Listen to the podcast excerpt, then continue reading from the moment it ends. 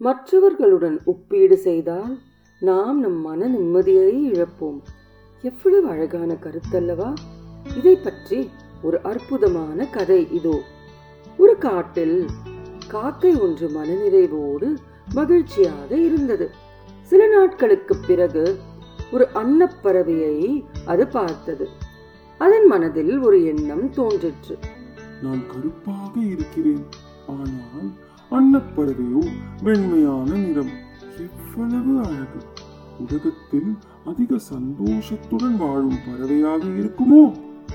இந்த எண்ணங்களை காக்கை அன்னப்பறவையுடன் பகிர்ந்து கொண்டது.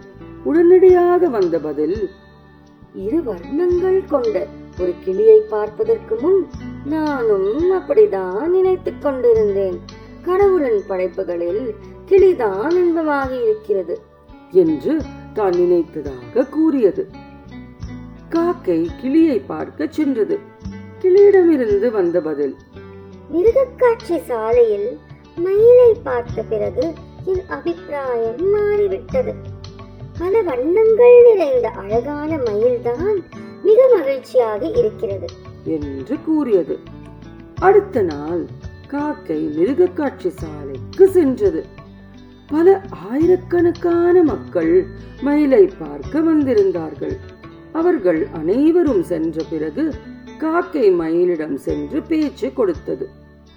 உன்னை பார்க்க தினமும் பல மக்கள் வருகின்றார்கள். என்னை பார்த்தாலே எல்லோரும் துரத்தி விடுகிறார்கள். என்று கூறியது. அதற்கு மயில் நான் மிக அழகாக இருக்கிறேன் என்று நினைத்து பெருமைப்பட்டேன். ஆனால் என்னை மிருகக்காட்சி சாலையில் வைத்திருக்கிறார்கள். நிம்மதியாக இருக்கக்கூட முடியவில்லை. காக்கையை மட்டும் கூண்டில் அடைப்பதில்லை. காக்கையாக இருந்தால் நிம்மதியாக வாழலாமே என்று நினைத்துக் கொண்டிருந்தேன் என்று பதிலளித்தது. இந்த கதை நம் பிரச்சனைகளுக்கு தீர்வு அளிக்கின்றது. அன்னப்பறவை சந்தோஷமாக இருக்கிறது என்பது காக்கையின் அபிப்பிராயம். கிளிதான் சந்தோஷமாக இருக்கிறது என்பது அன்னப்பறவையின் அபிப்பிராயம். மயில்தான் சந்தோஷமாக இருக்கிறது என்பது கிளியின் அபிப்பிராயம்.